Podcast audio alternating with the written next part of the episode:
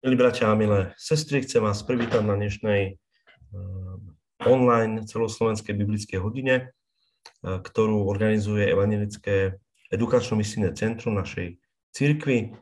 Sú to naše potulky s Lukášom. Dnes nás čaká jubilejná 40. časť, pokračovanie mm, týchto našich potuliek. A dnes nás čaká veľmi zaujímavé podobenstvo o nespravodlivom šafárovi, skutočne, že aj mnohí veľkí vykladači mali čo robiť s týmto podobenstvom, tak ja chcem hneď na začiatok povedať, že cítim určitú aj bázeň a pokoru predtým, keď budem aj teraz toto podobenstvo vykladať. Ale verím v múdrosť Svetého Ducha a tu prajem sebe, ale aj vám, poslucháčom. Najprv by som prečítal toto podobenstvo Tie názvy tohto podobenstva sa trošku aj rôznia vo výkladoch. Buď teda toto podobenstvo uvádzajú už samozrejme nie biblickí písatelia, skôr už jednotliví zostavovatelia výkladov v rôznych verziách, tak niekde tu nájdeme ako podobenstvo o nespravodlivom šafárovi, nespravodlivom, nepoctivom šafárovi alebo správcovi, Moderne by sme to mohli ešte aj ináč povedať, ale to príde neskôr. Dnes teda budeme čítať z Evangelia podľa Lukáša 16. kapitolu prvých 9 veršov. Božom mene. Povedal aj učeníkom. Bol bohatý človek, ktorý mal šafára, toho obžalovali pred ním, že mu márni majetok. Zavolal si ho teda a povedal mu, čo to počúvam o tebe? Vydaj počet zo šafárenia, lebo ďalej nemôžeš už šafáriť. Tu si šafár pomyslel, čo urobím, keďže mi pán odníma šafárstvo? Kopať nevládzem a až obrať sa hambím. Viem, čo urobím, aby ma prijali do svojich domov, keď stratím šafárstvo. Zavolal si každého pánovho dlžníka a spýtal sa prvého. Koľko si dlžen môjmu pánovi? Odpovedal 100 mier oleja. Povedal mu, vezmi si úpis, sadni si a chytro napíš 50. Potom sa opýtal druhého. A ty, koľko si dlžen? Odpovedal 100 korov pšenice, povedal mu, tu máš úpis, napíš 80. I pochválil pán tohto nespravodlivého šafára, že opatrne urobil, lebo synovia tohto svetla, sveta sú opatrnejší voči seberovným než synovia svetla. Aj vám hovorím, robte si priateľov z nespravodlivej mamony, aby keď sa pominie, prijali vás do väčšných stanov. Toľko je slov písma svätého. Bratia a sestry, čítali sme jedno, mohli by sme povedať, originálne, jedinečné Ježišovo podobenstvo. To, toto podobenstvo patrí možno k tým, tak mohli by sme povedať, provokatívnym, skoro až paradoxným podobenstvom. Možno aj preto, že vychádza z ekonomickej oblasti a aj v cirkvi nieraz e, nejak tak aj prísne oddelujeme to, čo je Božie, sveté a to, čo je také nejaké naše ľudské, čo sa týka aj, aj, aj peniazy, aj majetkov. Veď uh, nezvykneme duchovné pravdy, ktoré nepodľajú týmto našim ľudským zákonom vysvetľovať cez ekonomiku, cez nejaké čísla. Áno, je to svojím spôsobom paradox, ale je to aj Ježišova obľúbená téma. Pán Ježiš ako keby mal celkom aj rád, možno v takých úvodzovkách, ekonomické podobenstva. Tých podobenstiev nájdeme určite mnoho v evaneliách, napríklad podobenstvo o poklade na poli, o perle, podobenstvo o hrivnách. No, mne, mne tak napadlo, že niekedy aj v cirkvi alebo vôbec v spoločnosti ľudia asi najviac rozumejú reči peňazí aj v tom najväčšom, tej, tej najväčšej minorite na Slovensku, ako keby mnohým veciam nerozumejú, ale reči peňazí rozumejú. To samo o sebe je kontroverzné, že pán Ježiš používa e, ako obraz Božieho kráľovstva obraz z ekonomiky, ktorá bohužiaľ kedy sa aj dnes nie vždy je celkom čistá. Napriek tomu, že žijeme v demokratickej krajine, tak vidíme to nakoniec každý deň v správach, že, že ani tej našej ekonomike demokracie krajine, ktorá má svoje kontrolné nejaké mechanizmy, aj tu sa stane, že sa tu spreneveria veľké peniaze. A o to viac, že pán Ježiš e, hovorí aj o vtedajšej ekonomike, ktorá možno rovnako ako aj dnes, v meč, vo väčšej či v menšej miere, bola aj takou šedou ekonomikou. Tu až by sme mohli povedať, že to skoro zapacha akousi hospodárskou kriminalitou alebo úžerou čo je aj dnes e, veľkým problémom najmä v rómskych osadách. Pán Ježiš e, zrejme poznal aj, aj, aj to, čo, o čom ľudia neradi hovoria, čo politici neradi priznávajú. A pán Ježiš poznal aj to prostredie tej ekonomiky a aj to prostredie práve colníkov a publikánov, ktorí tak trochu boli, boli ako keby tvárami tejto šedej ekonomiky. Pán Ježiš povedal toto podobenstvo a keď ho človek číta, tak si až povie, že ako, ako keby, a nie len tu, ale na mnohých miestach, to robil nejak tak zámerne, že chcel, chce nás akoby uh, dnes, ale rovnako aj určite svojich poslucháčov vtedy, či už to boli uh, zákonníci, farizei alebo aj učeníci, ako to dnes uh, je v našom texte, že ako keby ich chcel tak nejak vyprovokovať. Možno až k tomu, aby si skutočne aby tak poriadnejšie rozmýšľali nad e, životom a nad otázkami viery a Božieho kráľovstva. Mm, niekedy to robia aj dnešní kazatelia, ja ako farár e, som si niekedy dovolil možno aj nejakú takú menšiu provokáciu. Isté, že to nemôže byť každú nedelu, ale niekedy aj my možno, ak chceme niečo zvýrazniť, ak skutočne chceme niečo vážnejšie povedať, tak e, môžeme niekedy použiť aj trošku, alebo použiť slova, ktoré sú provokačné až šokujúce. Isté pánovi Ježišovi nemôže vyčítať, že je rojko, že on, ktorý prišiel z neba, ktorý prišiel z tej dokonalej reality do tejto úplne nedokonalej reality, že pán Ježiš nepozná realitu. Aj to robí synom človeka. Aj to ho robí človekom a a jedným z nás, že on tú realitu života, nieraz krutú a zlu, ako vidíme, veľmi dobre pozná. On ju nezahmlieva, ani nejako nebagatelizuje, ani neskrýva, že tak ako kedysi aj dnes, áno, existuje aj šedá ekonomika a vlastne ako keby z tejto oblasti čerpá inšpiráciu k tomuto podobenstvu. V Matúšovom evaníliu v 18. kapitole 23. až 34. verši je trochu podobné podobenstvo, až by sme povedali, že, že celkom podobné podobenstvo, ako sa to nazval, ale nie je to, nie je to tak.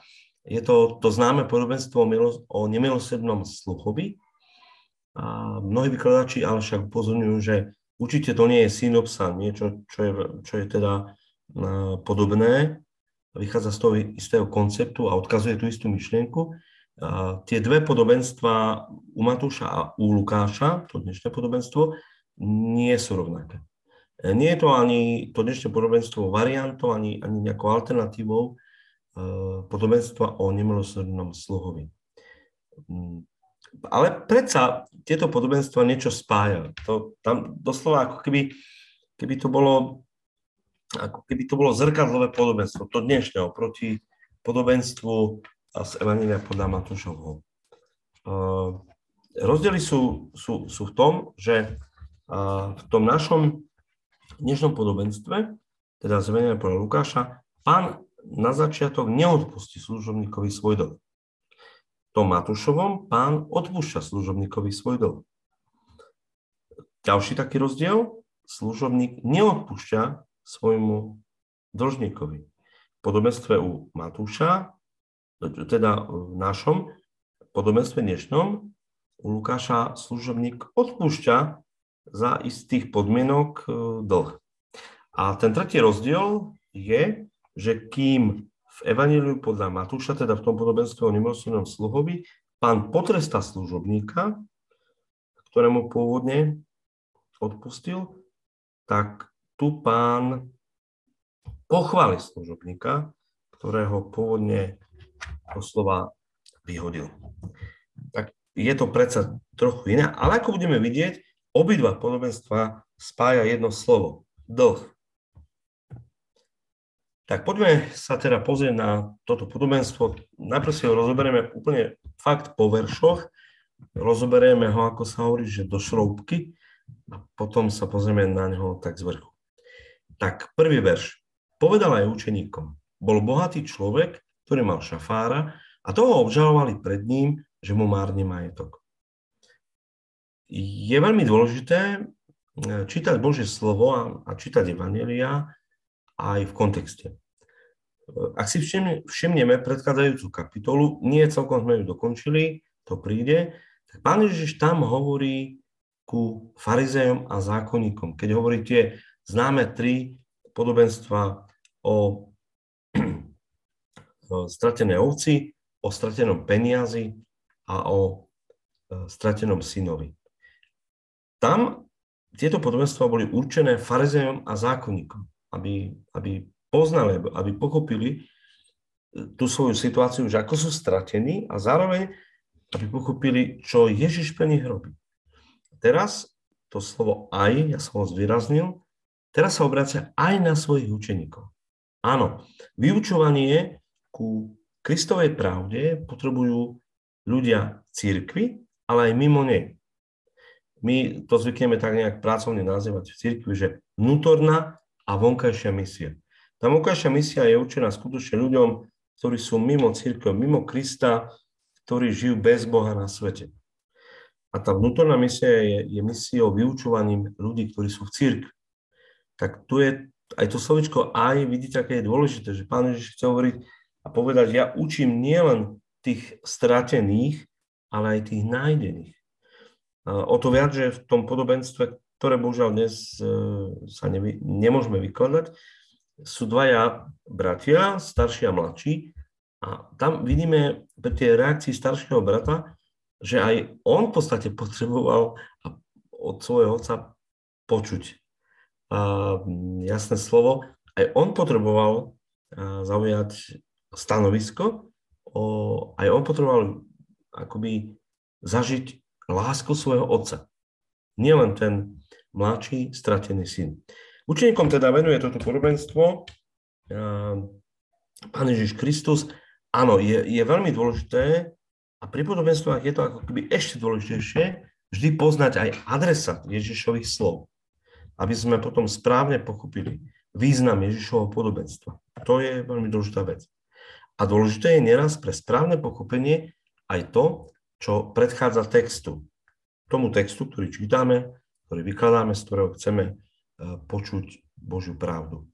A Ježišovi učeníci boli rovnako stratení ako farizeje a publikáni, ktorým boli venované podobenstva predtým. Ale oni ako tí nájdení, nájdení, nájdené ovečky, nájdení synovia, nájdené peniaze, majú o to viac vnímať aj toto podobenstvo, túto výzvu, ako budeme vidieť, ku horlivosti, ku zápalu e, za Božie veci, za Božie kráľovstvo. Lebo to je cieľ tohto podobenstva. Bohatí ľudia nevládzu správať svoje bohatstvo. No to poznáme aj z dnešnej doby, tak bohatý človek si môže kúpiť všetko bohatí ľudia majú svoje upratovačky, majú svojich kuchárov, svojich šoférov.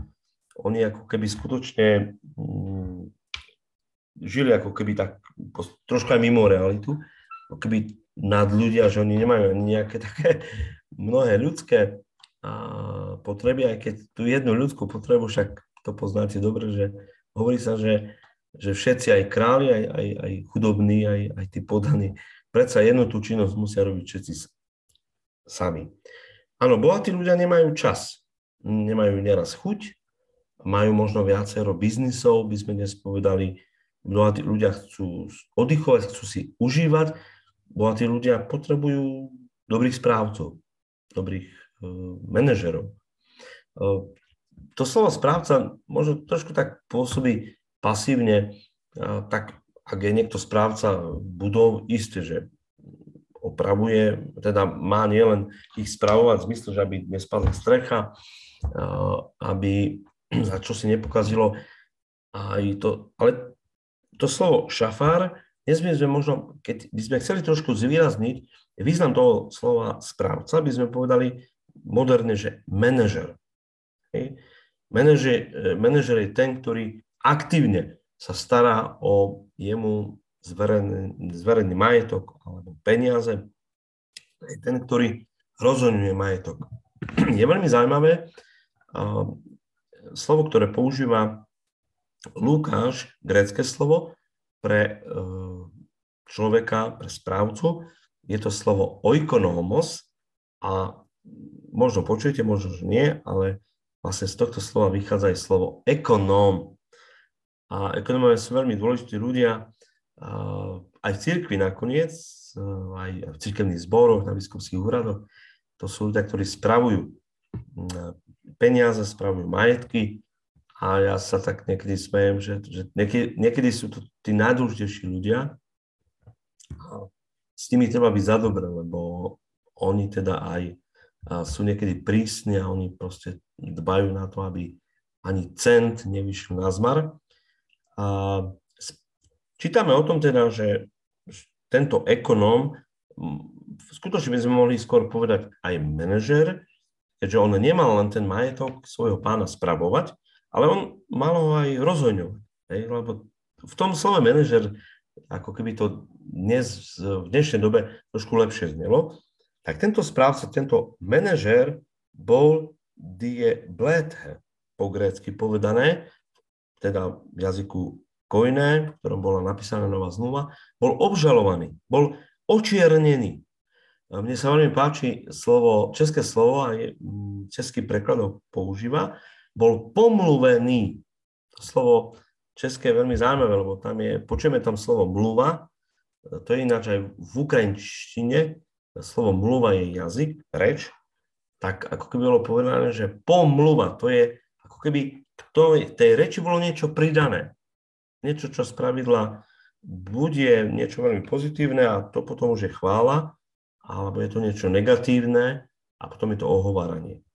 Grécké slovo naznačuje v prvom rade, že, že skutočne tu, v tomto prípade, išlo, išlo asi pravdepodobne skutočne o ohováranie, o niečo, o tú pomluvu, o zlý úmysel tých, ktorí to povedali pánovi, ktorí teda mm, išlo o to, aby tomuto človeku zrejme nejaký jeho nepriatelia chceli ubližiť. Chceli ubližiť jeho postaveniu, jeho menu a jeho funkcii. To sa deje dodnes. E, to je starý spôsob, ak chcete zničiť človeka, zničte jeho meno, zničte e, jeho povesť, jeho renome a, a tak ho jednoducho zlikvidujete. Do, niekedy doslova bez boja. V tom sú dnešné médiá vo veľkom pokušení a, a niekedy bohužiaľ tomu neodolajú. Skutočne, že človeka sa dá zničiť zlým úmyslom, pomluvou, ohováraním, očerňovaním, obžalovaním. Takže tento správca zrejme nemusel byť až taký neschopný, a taký márnivý. A vôbec možno ani nebol až takým zlým manažerom a ekonómom, lebo tu ako keby to bolo povedané, že to iní o ňom povedali.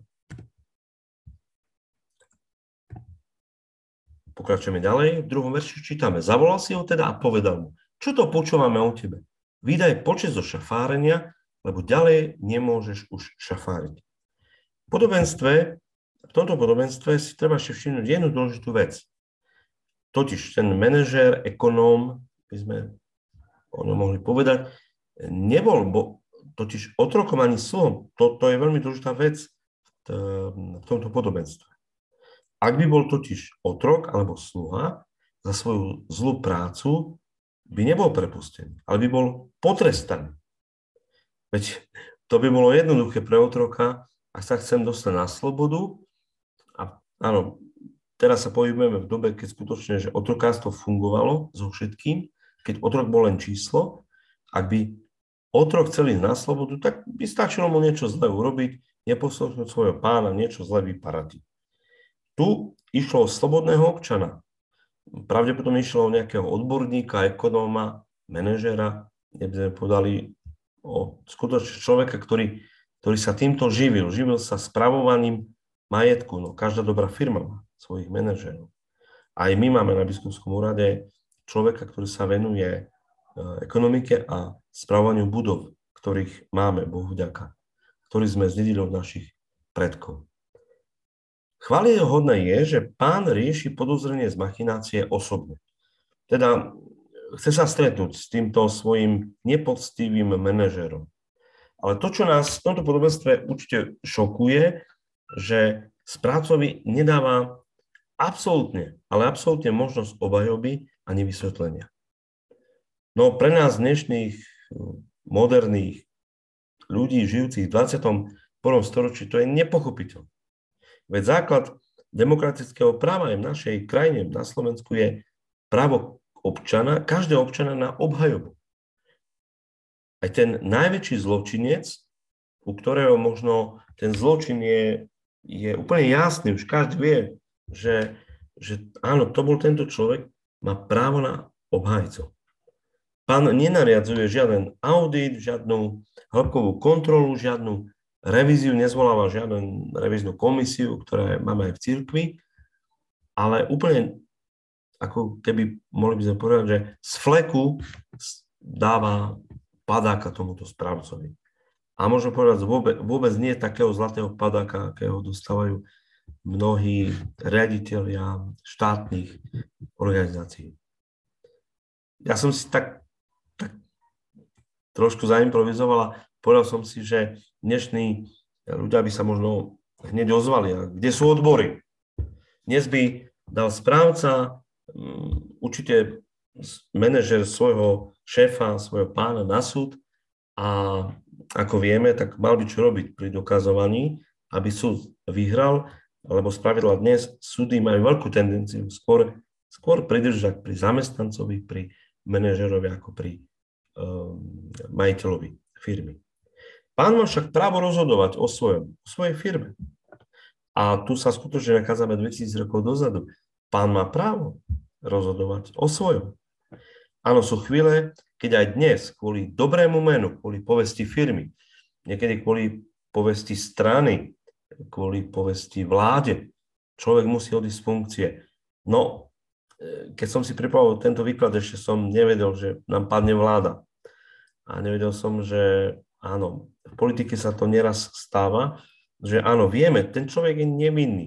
Ten minister za to nemôže za niečo, čo sa stalo v krajine, ale predsa považuje sa aj, a, a zvlášť v Európe, považuje sa za akési politické gesto, keď e, aj minister, zodpovedný za, ne, za svoje ministerstvo, v ktorom sa niečo stane zlé, odstúpi, i keď nemá na to možno ten podiel, alebo nie je tým výnikom. Tu mi tak trošku príde, ako keby ten pán očakával toho manažera, že necho odiť a potom sa súť oči svoje meno. Áno, možno by si mohol povedať e, pán, že každé čudo trvá len 3 dní. To si aj možno práve mnohí tí, ktorí by, áno, nieraz aj v tom štáte mohli odstúpiť, povedia, to prejde, veď už na druhý deň médiá budú riešiť niekoho iného a nejak prečka. Ale Isté nie je to vždy dobrá vec. Ja si myslím, že aj my sa ešte Slováci a naši politici, naši ministri musia mnohému učiť. Čítame ďalej, texte, tu si šafár pomyslel, čo urobím, keďže mi pán oníma šafárstvo. Kopať nevládzem, žobrať sa hambím. Tu sledujeme taký vnútorný monolog správcu. Je veľa, veľa podobenstiev alebo takých aj príbehov, aj v evaneliách, kde ľudia sa sami so sebou rozprávajú. Isté, že mm, zvykneme na ľudí, ktorí sa sami so sebou rozprávajú, pozerať s takým nejakým dešpektom alebo s pocitom, no tak s tým človekom už nie je nič, asi nie je dobré, keď sa sám so sebou rozpráva, no ale áno, toto robíme, bratia a sestry, že si nejak v svojej mysli rozprávame, prehodnocujeme situácie, ktoré zažívame. Šafár rieši svoju existenčnú krízu, svoju budúcnosť.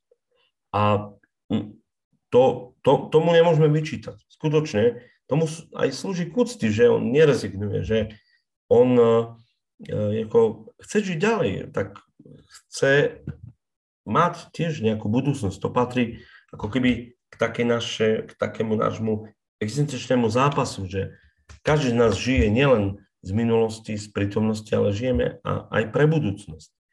Ale má to ťažké, lebo ako sám si hovorí, no, ako keby zvážuje svoje možnosti, tak poprvé, nedokáže manuálne ťažko pracovať.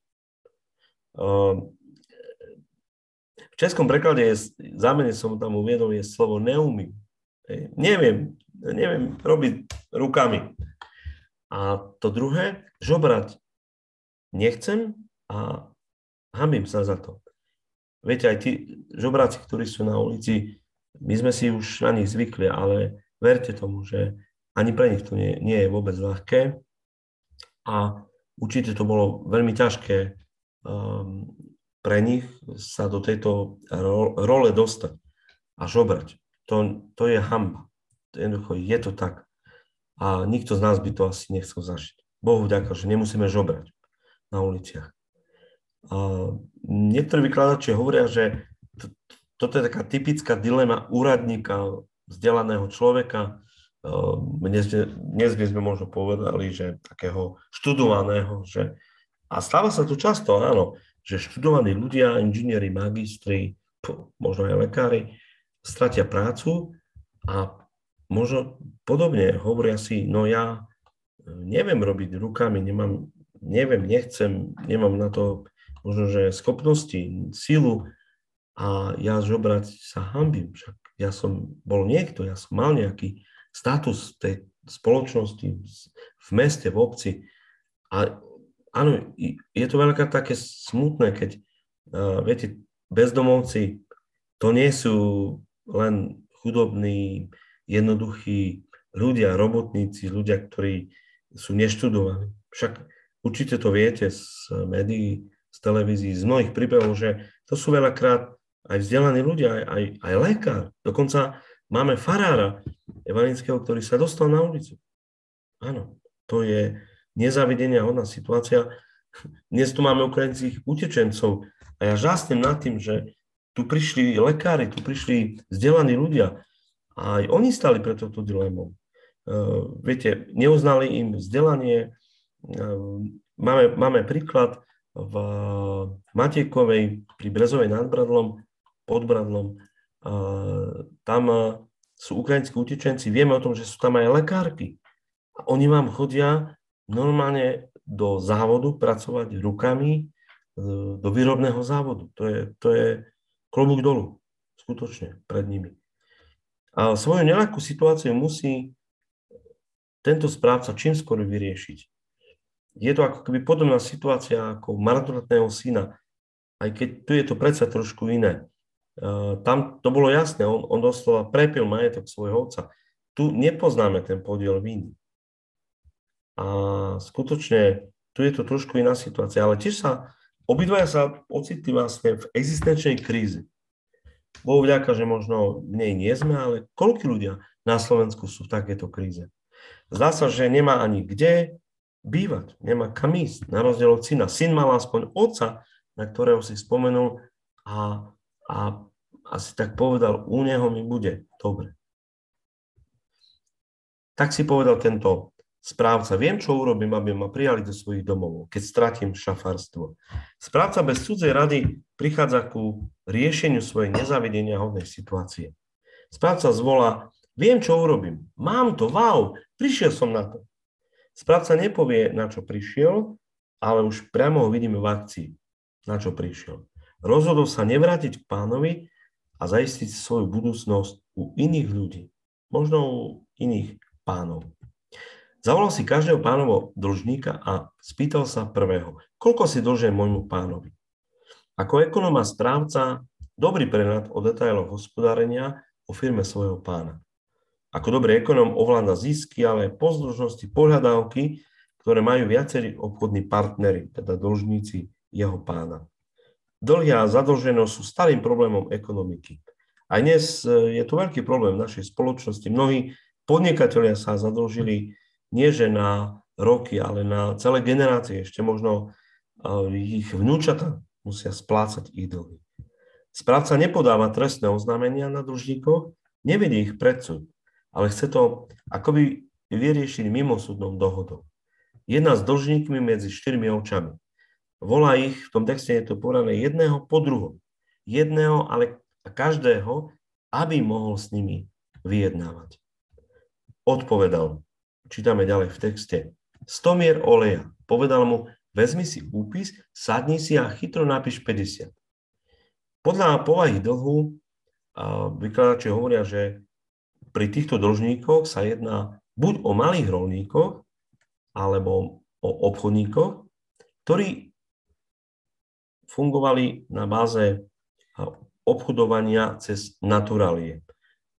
V tomto prípade cez olej či obilie. Je to isté, v tej dobe to bola normálna vec. Naturálie ešte fungovali aj, aj v 20. začiatkom 20. storočia. Dnes určite uh, už nie sme zvyknutí navzájom takto sa medzi sebou e, vyrovnávať cez olej a obilie. Ľavicovo orientovaní vykladači tu vidia rolníkov a vidia keby taký sociálny útlak od veľkostatkára. Ono to Božie slovo sa dá všelijako vykladať skutočne aj politicky a áno, niektorí tu možno, možno vidia aj tento sociálny útlak od e, kapitalistov a vieme, že aj komunisti zneužili bohužiaľ Božie slovo, že aj v tých časoch, e, keď chceli aj kresťanov presvedčiť, veľakrát rozprávali o tom, že oni vlastne len robia a hlásajú to, čo hlásal už Kristus a hlásajú rovnosť. A istý vykladač Bovon si dal tú námahu a zistil, že na ročné nájomné, teda v tej výške 100 mier oleja, by obyčajný rolník musel pracovať asi 600 dní. Tak e, Skôr vyzerá, že áno, tu nešlo o rolníka, ale klasického obchodníka. Skutočnosť, že pohľadávky boli v naturáliách, odkrývajú bratia a sestry jedno nepísané pravidlo šedej ekonomiky.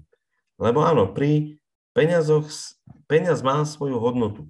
To vieme veľmi dobre. Keď sme prešli na eurá, tak nám bolo jasne povedané, že to je 30,126, tuším, 1, 1 euro, 30,126 korún. Ale pri naturáliách, ako je olej, pšenica, obilie, hoci čo, tu sa dá pod či nadhodnotiť cena naturálie podľa potreby.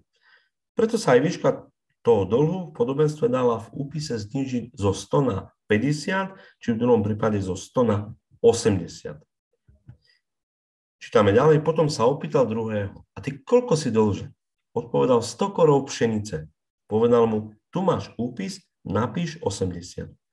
Ten e, rozdiel zľavy z dlhu sa dá vysvetliť rôzne. Buď niektoré hovoria, áno, tie jednotlivé komodity mali rôzne ceny, ale aj obchodovanie s tými komoditami, olej či obilie, bolo viac či menej výhodné, bolo tam určité riziko, aj dnes vieme, že tie ceny aj poľnohospodárských komodít sa často menia.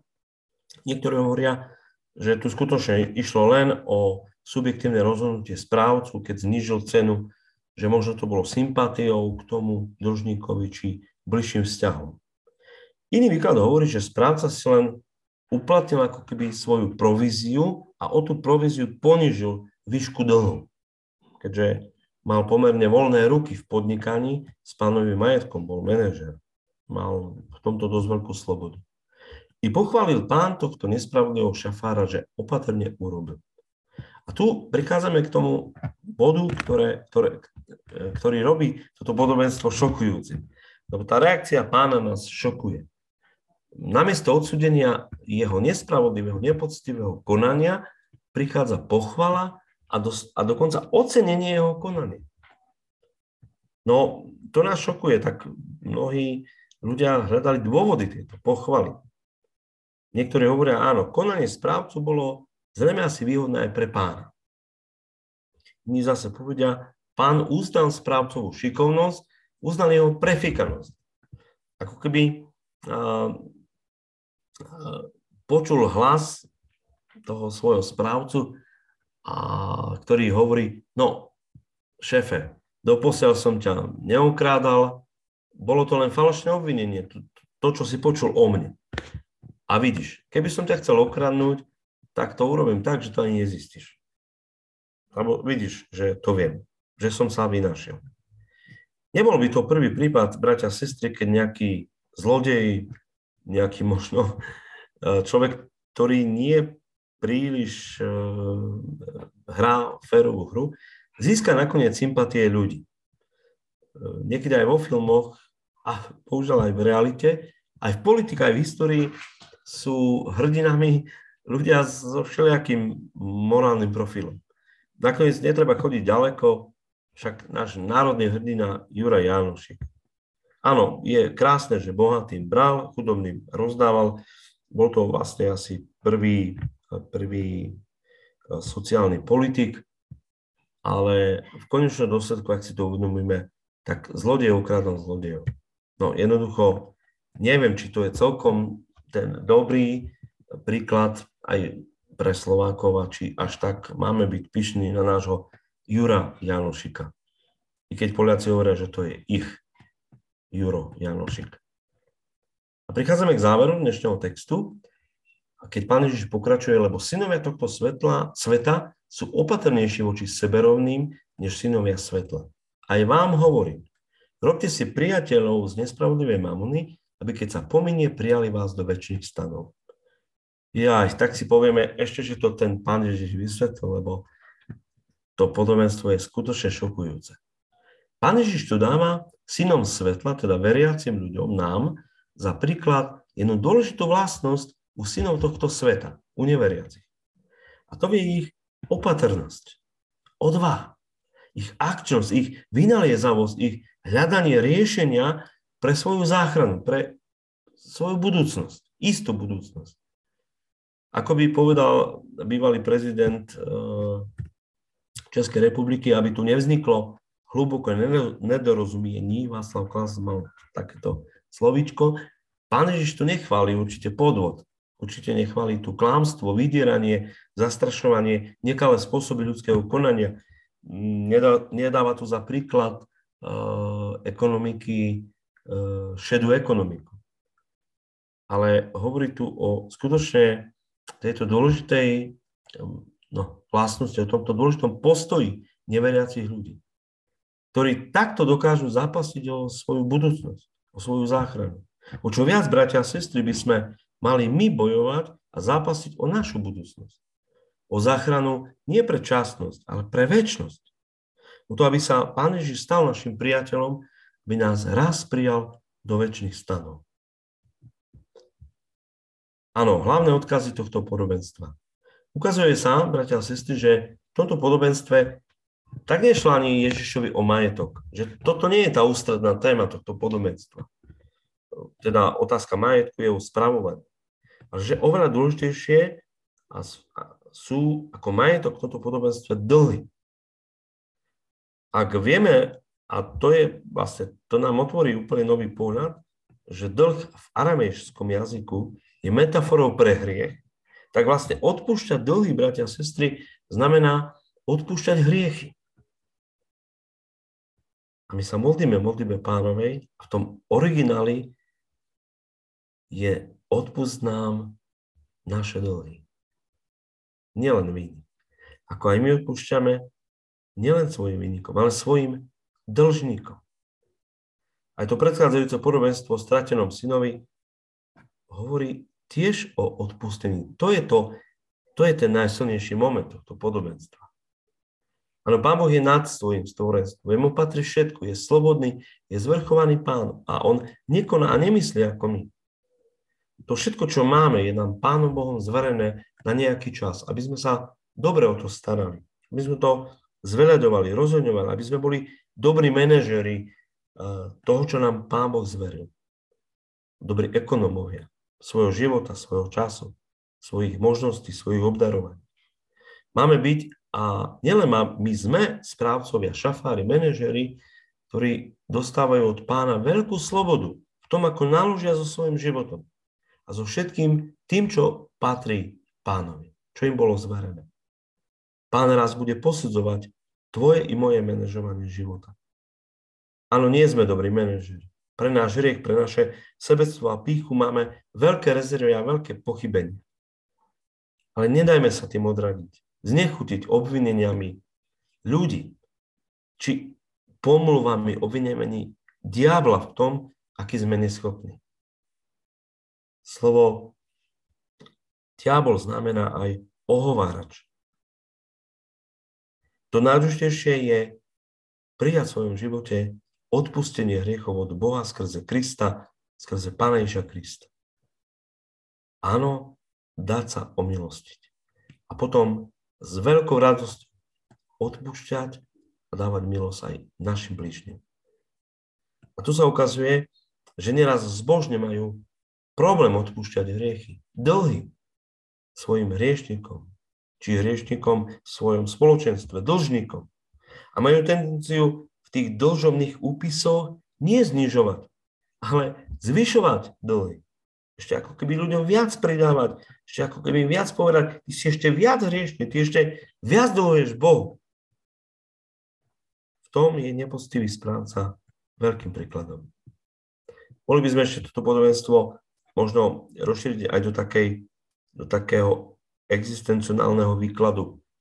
Ako keby tu bolo povedané, človek sa, keď príde do nejakej existenčnej kríze, krízy, tak sa nemá opúšťať, nemá rezignovať, má hľadať spôsoby. Áno, každý problém sa dá nejak vyriešiť. Pre krízy je dobre si budovať aj priateľstva. A to na záver, čo chcem povedať, je jeden e, príbeh, či skôr divadelná hra ruského klasika Gogola. Je to známy, známa klasika e, Revizor, ako keby tam bolo premietnuté to Ježišovo podobenstvo. Ide v tejto hre o to, že v malom mestečku čakajú štátnu kontrolu. A naozaj prichádza akýsi pochybný človečik, ktorého všetci omylom považujú za revizora. Chcú si ho podplatiť a tak získať na svoju stranu. Ale rýchlo pochopia, že aj on je ich človek, iba jeden z nich. Aj on sa nejak potrebuje udržať na svojom mieste a kým ho má, chce z neho čo najviac vyťažiť. Omyl sa zistí, až keď falošný revizor odíde a prichádza ten pravý revízor. Táto hra, ktorú ste možno čítali, videli, je plná komických scén. A je, je zaujímavé, že keď ju v Rusku hrali po prvý raz, ľudia nadšene tlieskali a smiali sa. Iba autor tejto divadelnej hry, Gogol, ostal smutný. Lebo diváci nepochopili, že jeho hra nie je komédia, ale tragédia. No ako keby do tej postavy falošného revizora vložil symbol diabla, postavu diabla. Ten sa neraz ľahko zmocní ľudského života na tomto svete. Pretože ľudia sa chcú neraz vyhnúť tomu právemu revizorovi života Bohu, právemu sudcovi. Ten ale príde skontrolovať všetky naše účty a to v okamihu, keď to možno aj najmenej budeme čakať. Googlov revizor, aj toto Lukášové podobenstvo, je pre nás výzvou i poučením, ako sa pripraviť na druhý príchod Krista. Nielen na záver, kedy budeme musieť zložiť účty zo svojho správcovstva, manažovania svojho života, ale už teraz, bratia a sestry, každodenným, každodennými rozhodnutiami sa približujeme k tomuto stretnutiu a vyučtovaniu. Ja vám prajem, aby o vás, o tebe i o mne mohol raz Pán Ježiš povedať, dobrý a verný sluha, vojdi v radu svojho pána.